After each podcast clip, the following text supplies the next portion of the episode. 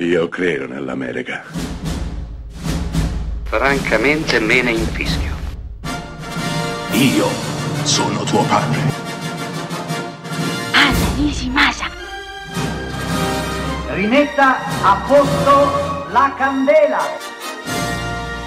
Rosa bella.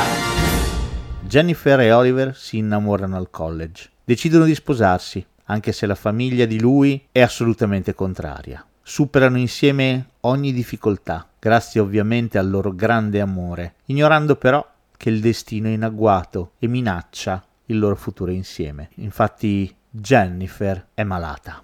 Sì, lo avete riconosciuto tutti. Questo è Love Story, film del 1970 diretto da Arthur Hiller con Ellie McGraw e Ryan O'Neill. Perché parlo di questo film, questo lacrima movie per eccellenza? Intanto perché è uno dei primi lacrima movie, un antesignano, un antenato di quel genere che attualmente per esempio sta spopolando. Tantissimi dei film dedicati agli adolescenti hanno questo tipo di modello. Lui ama lei, lei ama lui, uno dei due è malato e probabilmente morirà.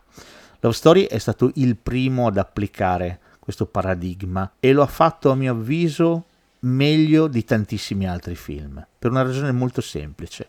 Lo ha fatto con sincerità.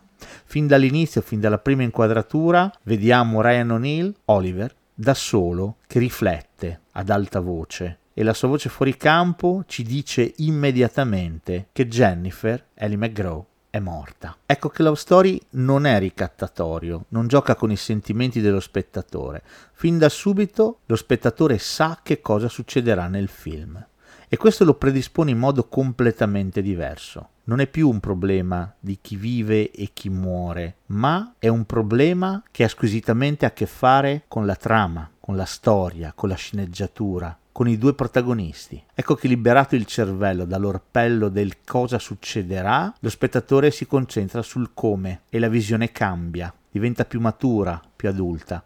Ecco perché Love Story, anche tanti anni dopo, resta, vi piaccia o no, un classico intramontabile.